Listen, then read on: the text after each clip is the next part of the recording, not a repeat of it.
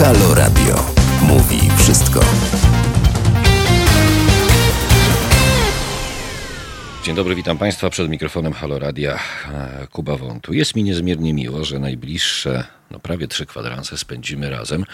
Aczkolwiek automatycznie robi mi się nieco mniej miło, kiedy mam przed oczami ostatnie wydarzenia, chcąc się do nich odnieść, bo tak naprawdę, przyznam Państwu szczerze, że to już chyba tradycja, albowiem nie mamy się z czego cieszyć i z czego śmiać. Może z tym drugim to tak nie do końca, ale to najbliższe kilkadziesiąt minut to pokażę. Jeśli są Państwo zainteresowani kwestią ustawy Lex TVN i działań Lex TVN, to dzisiaj również do tego tematu powrócę. Zaznaczam już teraz, że bardzo dużo na antenie Halo Radia mówimy o tym, iż TVN okazuje się być tylko pewnym środkiem do załatwienia znacznie poważniejszej sprawy, jaką jest cenzura internetu. Nie oznacza to, że nawet jak TVN jest tym środkiem przez reżim używanym do tego celu, to przy okazji TVN również się nie skróci o głowę, czego oczywiście naszym kolegom nie życzymy, bo wolne media w tej sytuacji, w której jest Polska, nie mają między sobą żadnych różnic i winny trzymać się razem. Ale ten temat sobie zostawimy na nieco później. Najpierw coś, co pewnie Państwa bardzo mocno wzburzyło, szczególnie wtedy, kiedy okazało się, że wreszcie, kiedy uczestniczymy w zmaganiach sportowych, to coś tam nam skapuje, coś osiągamy. Ale tymczasem wystarczyło, że nasza wioślarka, medalistka publicznie pozdrowiła swoją partnerkę, którą zresztą kocha, tak to między partnerkami i partnerami bywa, żeby matoły ze skrajnej prawicy i prawicy zaczęły robić awanturę z powodów ponoć politycznych, oskarżając o angażowanie polityki do sportu. Zobaczcie Państwo, jakie oderwanie od rzeczywistości. Wystarczy, że medalistka pozdrawia kogoś, kto znając życie w takim dobrym, pozytywnym aspekcie jest dla niej inspiracją, bo zawsze taką inspiracją winna być osoba, która jest nam najbliższa i którą kochamy, a od razu znajdują się tacy, którzy robią z tego tytułu aferę, mieszając w to politykę. Strasznie to smutne i pokazujące, jak bardzo mentalnie, życiowo, społecznie jesteśmy zapóźnieni wobec, nazwijmy to sobie, cywilizowanego świata. Zawsze jak używam tego stwierdzenia cywilizowanego świata, to mam oczywiście na myśli kompetencje społeczne, które w tej starej Europie, w której demokracja z bardzo dużymi wadami, bardzo często, ale jest już dojrzałą, dorosłą, osznytowaną, można powiedzieć. Tamte kompetencje społeczne obywateli są znacznie wyższe. U nas na każdym kroku, nawet w tak wydawałoby się prozaicznej sytuacji, jak radość z osiągnięcia sportowego, są właśnie dowodem tego typu sytuacje na brak tychże kompetencji społecznych. I właściwie na tym można by skończyć ten temat, ale nie, proszę Państwa, bo zdarzył się jeszcze nieprawdopodobnie smutny, demonstracyjny brak gratulacji dla tej właśnie sportowczyni z powodu jej orientacji seksualnej, a ten swoisty brak w przestrzeni publicznej tych gratulacji zdarzył się, a właściwie gratulacje się nie zdarzyły, powiedzmy wprost, ze strony formalnie nazywając głowy państwa, prezydenta Andrzeja Dudy. I przyznam się Państwu szczerze, że biorąc pod uwagę marionetkowość pana prezydenta, to była to taka sytuacja, w której już nie chodzi o to, żeby jakoś specjalnie się nad nim znęcać, czy tam, nie daj Boże, go lżyć w jakikolwiek sposób, ale zrobiło mi się najzwyczajniej w świecie wstyd. Znacie Państwo to uczucie, kiedy sytuacja nie jest zależna od was. Jesteście tylko i wyłącznie obserwatorem tej sytuacji. Względnie czasami uczestnikiem, ale nie pierwszoplanowym, drugo- bądź trzecioplanowym. I obserwujecie taką sytuację, obserwujecie głównego bohatera i macie tak ochotę schować głowę w ramiona wcisnąć, przymykacie oczy, obejmujecie się sami, bo się wam robi tak strasznie wstyd. I to była taka sytuacja, kiedy nie pierwszy raz, ale chyba pierwszy raz z powodu czegoś, co powinno nas wszystkich łączyć, a nie dzielić, zrobiło mi się wstyd właśnie za pana prezydenta. Ale jednocześnie też zdałem sobie sprawę, że to może i pierwsza tego typu sytuacja dotycząca sportu, gdzie pan prezydent pozwala sobie na ten demonstracyjny brak gratulacji dla sportowczyni z powodu jej orientacji seksualnej, ale też sięgnąwszy wstecz i przypatrzywszy się prezydenturze Andrzeja Dudy, ja coraz częściej, powiem państwu szczerze, odnoszę wrażenie, że Andrzej Duda to on tak nie wierzy w to, co robi bardzo często. On to robi, bo są takie okoliczności, bo jest marionetką w rękach kaczystów, bo wywodzi się z takiego, a nie innego środowiska, ale mam wrażenie, że bardzo wiele stosunkowo sytuacji, w których pan prezydent odgrywa główną rolę, negatywną rolę, warto to podkreślić, to nie są sytuacje, w których Andrzej Duda czuje się dobrze. No i stąd tylko krok w ramach tych moich przemyśleń do takiego stwierdzenia, że Andrzej Duda musi być, używając terminologii sportowej w jakiś sposób, strasznie cienkim zawodnikiem w kategorii kręgosłupa i charakteru. Tak sobie myślę. Nie znam pana. Znam go tak samo, jak państwo znacie z doniesień różnorakich medialnych. Ale jeśli przyjmę, a mam takie przeczucie, że tam jest bardzo nomen omen wątło, można powiedzieć, z tym kręgosłupem i charakterem, to tak prawie na 99% obstawiam, że jeśli Prawo i Sprawiedliwość przegra najbliższe wybory, czy to w trybie przyspieszonym, czy to w trybie konstytucyjnym, to mam takie coraz większe nieodparte wrażenie, że prezydent Andrzej Duda zacznie wtedy zmieniać front. Może delikatnie, może jednoznacznie, ale proszę te słowa gdzieś tam sobie w kajecie zapisać, że ta zmiana, mam wrażenie, nastąpi i ona będzie dość mocno wyczuwalna w sytuacji, w której Prawo i Sprawiedliwość odejdzie w niebyt ze sfery rządzącej.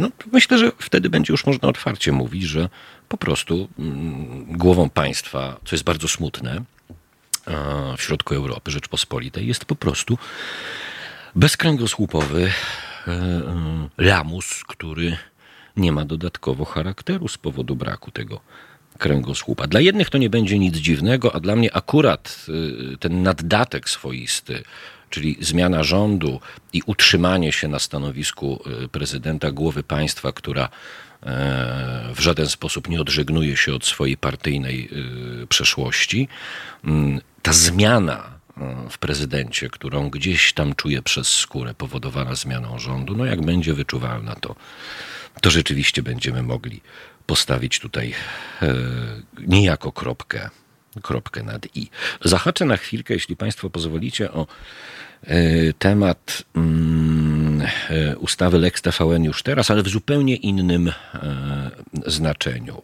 Nazwisko nie jest istotne zupełnie, ale jedna z radnych Prawa i Sprawiedliwości uknęła takie oto stwierdzenie: jak nie będzie TVN-u, to ludzie zaczną spędzać czas z rodziną. Osobiście nie spotkałem się z takimi badaniami socjologicznymi, które wskazywałyby, że od momentu, w którym powstał TVN, czy powstała jakakolwiek telewizja, która w mniejszym lub większym stopniu jest nadal niezależna od aparatu reżimowego, który w tej chwili rządzi w Polsce, nie spotkałem się właśnie z badaniami, które wskazywałyby, że oto rozpadają się rodziny, czy też rodziny nie mają czasu na spędzanie czasu razem. Nomen omen. Ale nie chcę wewnętrzać się nad panią radną, tylko nad tym stwierdzeniem, które jednak w jakimś stopniu ma w sobie sens. Oczywiście trzeba je wywrócić na drugą stronę. Jak nie będzie TVN-u, to ludzie zaczną spędzać czas z rodziną. Otóż obserwując naszą dookólną rzeczywistość, państwo też to robicie, chyba zdajemy sobie sprawę z rzeczy oczywistych. Taka fundamentalnie oczywista rzecz pierwsza. Żeby ludzie mogli spędzać czas z rodzinami, to najpierw muszą chcieć stworzyć te rodziny, prawda? Najpierw muszą chcieć je stworzyć. Z tym jest na obecnym etapie w Polsce problem, biorąc pod uwagę obstrukcyjne prawo dotyczące chociażby prawa do aborcji, a to jest czynnik niewątpliwie powiązany z rodziną. Kwestia, no zabrzmi to brutalnie, ale jednak regulacji urodzeń, takiej osobistej regulacji, czyli decyzji kobiety. Nie brzmi to ładnie, ale do tego się na pewnym etapie sprowadza. No i jest też bardzo wiele sygnałów pokazujących, że szczególnie młodzi ludzie nie myślą współcześnie, właśnie z uwagi na to restrykcyjne, drakońskie prawo antyaborcyjne, nie myślą o zakładaniu rodzin w tej chwili. W związku z czym, wywracając na drugą stronę wypowiedź pani radnej Prawa i Sprawiedliwości, no to można w zasadzie stwierdzić, że jak nie będzie PiS-u u władzy, to być może wtedy młodzi ludzie będą rozpatrywać kwestie założenia rodziny i dopiero wtedy, jak tę rodzinę ewentualnie będą chcieli założyć, no to wtedy będą mogli spędzać ze sobą czas. Także myślę sobie, że TVN nie ma tutaj absolutnie nic zupełnie nic wspólnego z tym tematem. Kolejną kwestią w ciągu ostatnich dni, która gdzieś tam spowodowała moje zainteresowanie, ale to też nie była kwestia, która mnie zaskoczyła bardzo mocno, no jest ten niechlubny kierunek, w którym idzie tak zwana nowa lewica. Tu warto zaznaczyć, że oczywiście nie mówimy o całości nowej lewicy, bo ujawnia się tam bardzo silny nurt opozycyjny wobec obecnych władz. Przypomnijmy, 6 lat temu Włodzimierz Czarzasty został demokratycznie wybrany na stanowisko szefa ówczesnego Sojuszu Lewicy Demokratycznej. Po 4 latach ta kadencja mu się skończyła. No i od 2 lat, tak sobie właśnie użyję takiego słowotwórstwa, kaczystuje na tym stanowisku szefa lewicy. Zwolennicy Czarzastego mówią, no ale nie można było dokonać wyborów, bo przecież COVID. Tak w sumie zastanawiałem się na pewnym etapie, rozmawiając z posłem Andrzejem Rozenkiem, w sumie obaj się zastanawialiśmy, że przecież skoro całość właściwie sfery naszej pracy, może nie całość, w większości sfera naszej pracy przeniosła się do przestrzeni internetowej i do różnego rodzaju urządzeń elektronicznych. Patrzmy, posiedzenia Sejmu i głosowania Sejmu bez obecności w sali plenarnej jakoś dawali radę, więc myślę sobie, że partia z jakąś historią no, mogła się odnaleźć w COVID-zie w materii użytkowania nowej technologii i również za pośrednictwem internetu i zabezpieczonego oprogramowania, no po prostu regularnie dokonać tego wyboru po 4 latach kończącej się kadencji Włodzimierza Czarzastego. No nic, to nie stało się to, taka mała uwaga z mojej strony, konstatacja właściwie, tak mogę powiedzieć górnolotnie.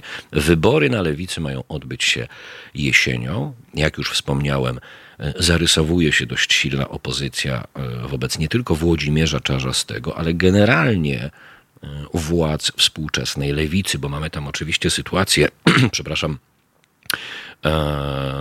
3 partii, w tym jednej byłej partii, co dla mnie też osobiście jest niezrozumiałe. Dlaczego? Już mówię, dlatego, że jeśli tworzy się swoistą koalicję partyjną, triumvirat, no to nie likwiduje się swojej partii wzorem Roberta Biedronia, bo mowa o Wiośnie, tylko właśnie tym bardziej zasadne jest funkcjonowanie tej partii w tym triumviracie z przyczyn, proszę Państwa, czysto partykularnych, no bo jeśli cokolwiek nie tak będzie w ramach wspólnego działania na wspólnej płaszczyźnie zwanej Nową Lewicą, to zawsze można zabrać swoje zabawki i wyjść.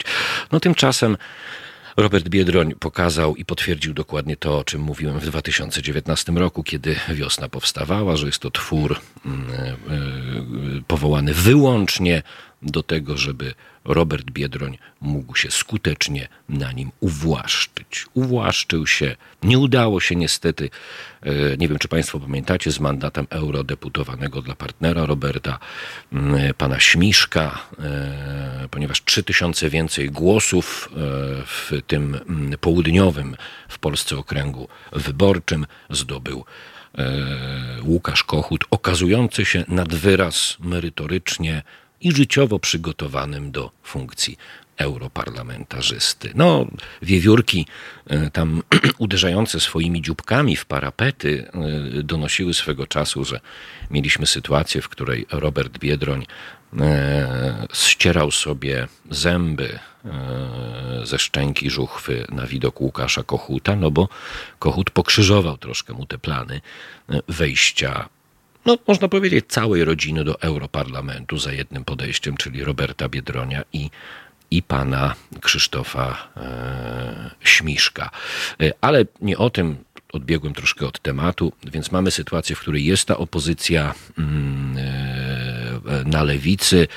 Co prawda nie ma już tam w ramach rzeczywistej, faktycznej trójwładzy, bo to do tej pory były 3 partie. Nie ma 3 osób. Partia Razem jak zwykle osobno, więc nie była zainteresowana uczestniczeniem we władzach nowej lewicy. Wiosna zlikwidowana, zostaje SLD. No i współwładza niejako nad nową lewicą, współprzewodniczenie ze strony osoby z ramienia SLD i tak zwanej albo po prostu byłej wiosny. A więc ta opozycja, która jest w tej chwili w nowej lewicy, ona jest skierowana i przeciwko Czarzastemu, i przeciwko Biedroniowi. Mówię o tym dlatego, bo zastanawiam się, czy zmiana na stanowiskach liderów, pytanie, kto jeszcze miałby być tym liderem, bo też wiewiórki uderzające dziobami w parapety podają jakieś absolutnie kosmiczne, nieznane nazwiska. Sztuka uprawiania polityki jasno pokazuje, że jeśli zmienia się lidera, to zmienia się go na lepszego, lepiej rozpoznawalnego, świeższego, a nie kogoś, kto jest kompletnym no-name'em. No, a takie nazwiska na liście ewentualnych współprzewodniczących, płeć jest nieistotna w tym momencie, nowej lewicy pojawiają się. Ale do czego zmierzam? No jeśli rzeczywiście ta zmiana jesienią nastąpi, bo to jesienią ma być ten kongres wybierający władzę, to zastanawiam się, czy to może być przynajmniej w jakimś stopniu punkt zwrotny w obecnej polityce lewicy, która z dnia na dzień traci coraz więcej, która przez przynajmniej część swojego naturalnego elektoratu jest postrzegana albo zaczyna być postrzegana jako pewien nieformalny i naturalny jednocześnie koalicjant reżimowych rządów. No bo kiedy obserwuję w Kurwizji prezesa Kurskiego, która kiedyś była telewizją publiczną, teraz to już jest ściek jeden wielki, wypowiadającą się posłankę lewicy, która mówi tak oto, że trzeba się cieszyć z niektórych rozwiązań Polskiego Ładu. My o Polskim Ładzie stosunkowo dużo na antenie Halo Radia mówiliśmy w mijających tygodniach, więc taka naturalna konstatacja, która się pojawia, no, dla mnie osobiście jest nie do przyjęcia. Po pierwsze, przyjmowanie zaproszeń od Kurwizji prezesa Kurskiego i uczestniczenie w tej gnojówce, która się dzieje na antenach tak zwanej telewizji polskiej, a jeszcze wypowiadanie tego typu opinii, które są wodą na młyn reżimu przez posłankę lewicy, to jest albo piąta kolumna, chociaż ja sam osobiście nie lubię tego określenia, albo pewna niedojrzałość polityczna i brak świadomości politycznej, ale chyba nie tylko politycznej, bo społecznej także. Co mówimy, gdzie mówimy i do kogo mówimy. No więc to pytanie końcowe, czy odsunięcie od władzy Czarzastego i Biedronia powstrzyma tę postępującą, zwiększającą się, a właściwie zwiększający się kąt równi pochyłej lewicy. No na to pytanie pewnie poczekamy do tego, co już nie tyle zdarzy się jesienią, bo tu poczekamy na efekty tych jesiennych wyborów. Natomiast już teraz możemy sobie zupełnie spokojnie powiedzieć, że nie do przyjęcia są takie wystąpienia polityków lewicy w mediach prezesa Kurskiego, ale one dzieją się, proszę państwa, na co dzień, nie są absolutnie niczym dziwnym. Kolejną kwestią, która w mijających dniach wpadła mi do głowy, to jest apel, proszę państwa. Apel 92 sędziów Sądu Najwyższego, którzy apelują, by natychmiast wykonać wyrok TSUE. Pozwolą państwo, że zacytuję. Apelujemy do wszystkich organów państwa o pełne wykonanie postanowienia Trybunału Sprawiedliwości Unii Europejskiej z 14 lipca 2021 roku oraz wyroku tego Trybunału z dnia 15 lipca 2021 roku, w tym do natychmiastowego zawieszenia działalności Izby Dyscyplinarnej Sądu Najwyższego. Tak brzmi apel, pod którym podpisało się 92 sędziów Sądu Najwyższego. Dodam tylko, zarówno czynnych, jak i tych w stanie spoczynku. To dobrze, że taki apel się pojawia, bo rzeczywiście taka grupa przedstawicieli tego zawodu i to tych, czyli górka właściwie, która funkcjonowała czy funkcjonuje w Sądzie Najwyższym, wydając taki apel, wskazuje rzeczywiste niebezpieczeństwo, co jest faktem i nie ma co do tego dyskusji, nie przyjmowania tych rozstrzygnięć SUE, ale jednocześnie, proszę państwa, ja muszę być adwokatem złej sprawy w pewnej sytuacji. To jest takie gadanie dziada do obrazu. Używam określenia dziad, to nie jest ageizm, nie chodzi o wiek tych państwa, absolutnie, żebyśmy się dobrze zrozumieli. Odnoszę się do kwestii pewnego staropolskiego powiedzenia. To jest takie gadanie dziada do obrazu. Dlaczego? Mamy świadomość po tylu latach reżimu pisowskiego, że pisowski reżim to są regularni, polityczni i społeczni bandyci, proszę państwa. To nie jest żadne nadużycie, to jest fakt. To są bandyci. Z bandytami nie ma dyskusji. Nie można apelować do bandytów. Z bandytami można i należy przede wszystkim walczyć w bardzo różny sposób. To nie jest kwestia, że kosy na sztorc. Walczyć. Ta walka w moim rozumieniu odbywa się przede wszystkim w ramach absolutnie pokojowych demonstracji. U nas współcześnie w Polsce nakłada się i zmęczenie materiału, bo te demonstracje są coraz rzadsze i coraz mniej liczne.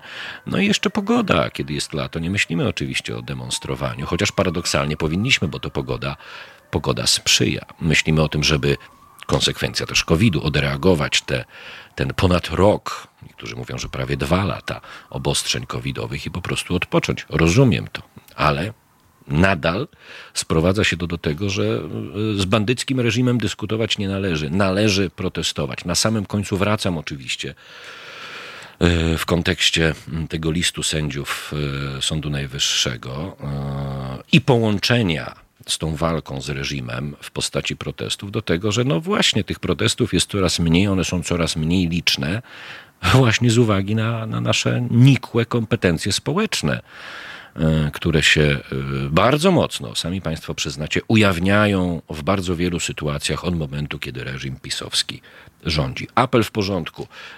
Sam apel niczego tutaj nie da bez naszej aktywności. O tym mówimy cały czas, że ta aktywność, niebierność jest niezbędna. Znalazłem też taką informację, proszę państwa. Ona jest i śmieszna, i straszna. Zacytuję. Rzecznik Praw Dziecka, czyli znany państwu pan, kościelny prawnik, związany od zawsze z Kościołem, być może dlatego został Rzecznikiem Praw Dziecka, powiem bezczelnie i być może szokująco, może chodzi o to, żeby Kościół miał lepszy dostęp do dzieci od 2 do 5 roku życia, nie wiem.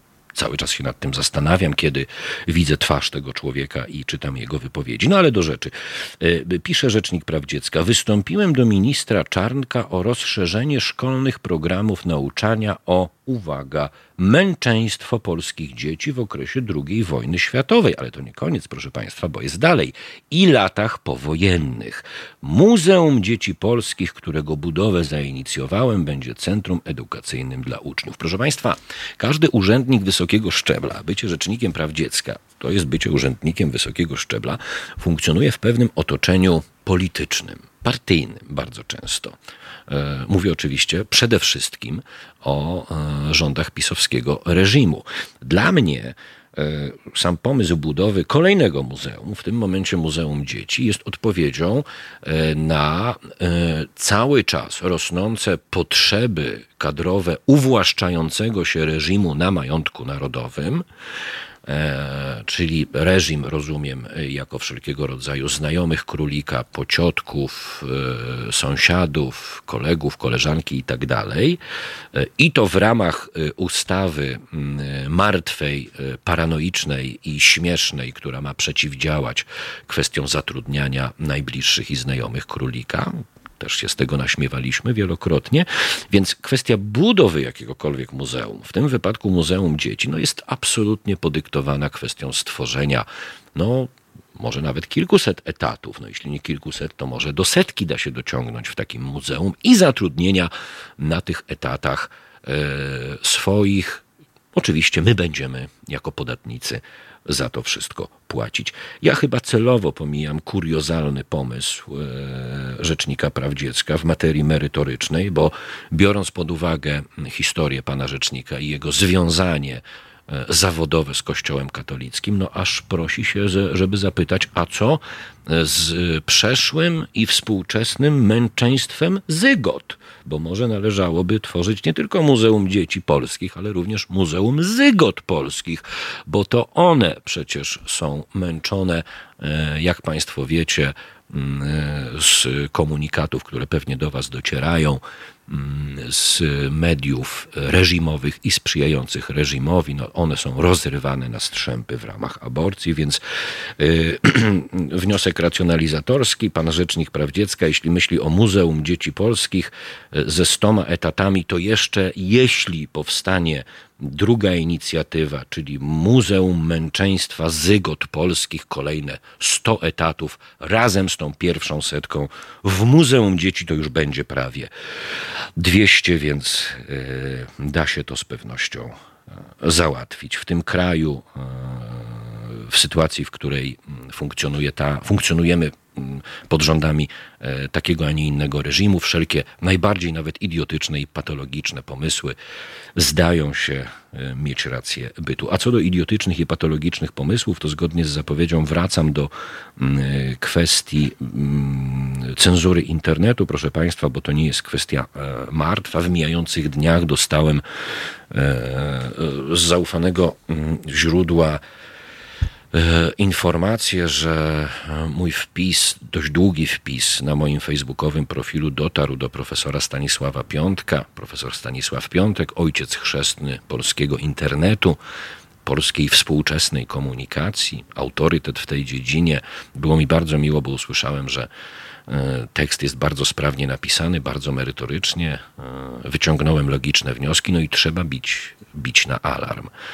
W materii tego, o czym mówiłem na początku naszego dzisiejszego spotkania, że TVN jest tutaj środkiem do uzyskania innego celu, jakim jest położenie reżimowego buta na krtani internetu. Tak troszkę poetycko to powiem. To chciałem tylko państwu przypomnieć, że po niedawnych konsultacjach z posłanką Joanną Scheuring-Wielgus podczas ostatniego posiedzenia Sejmowej Komisji Kultury i Środków Przekazu pani posłanka była jedyną polityczką, która formalnie zapytała przewodniczącego Krajowej Rady o pomysł bezprawnej ingerencji organów państwa w możliwość nadawania treści audio-wideo w internecie. No i z czym mieliśmy do czynienia? No z klasyką gatunku, taką pisowską klasyką gatunku. Po pierwsze, pragnę podkreślić, że przewodniczący Krajowej Rady Witold Kołodziejski to jest pisowski partyjny aparatczyk. Co do tego nie ma żadnych wątpliwości. Po drugie, co było strasznie żenujące, zdawkowo odpowiadając podczas posiedzenia Sejmowej Komisji Kultury pani posłance Joannie Scheuring-Wielgus, przewodniczący Kołodziejski zastosował mansplaining, czyli taką figurę retoryczną, która jasno, formalnie, nie tylko w intertekście, ale formalnie pokazuje, że oto odpowiadający na pytanie kobiety mężczyzna no nie ma potrzeby odpowiadać merytorycznie, ma potrzebę zgnoić pytającą, ponieważ on jest mężczyzną, a ona jest tylko kobietą. No, strasznie to było żenujące.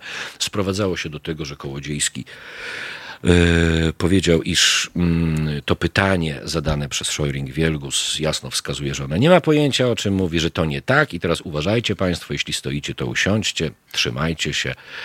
Wręcz pomysł, przypomnę, żeby koncesje zastąpić 10-letnimi pozwoleniami na nadawanie dla operatorów, dla nadawców satelitarnych i kablowych. Tam włączono jeszcze również internetowych, więc okazało się, że posłanka Scheuring-Wielgus nie rozumie w ogóle, co tam jest napisane, chociaż jest jasno napisane, że mają być wprowadzone 10-letnie pozwolenia na nadawanie w internecie, sygnowane przez samego przewodniczącego Krajowej Rady w sposób ekstraordynaryjny, a nie całą Krajową Radę, po czym w sposób absolutnie spokojny, ale jakże bezczelny przewodniczący Krajowej Rady dodał, że właśnie ten pomysł to jest liberalizacja prawa, że on się w ogóle zastanawia, czy ta liberalizacja prawa nie idzie za daleko.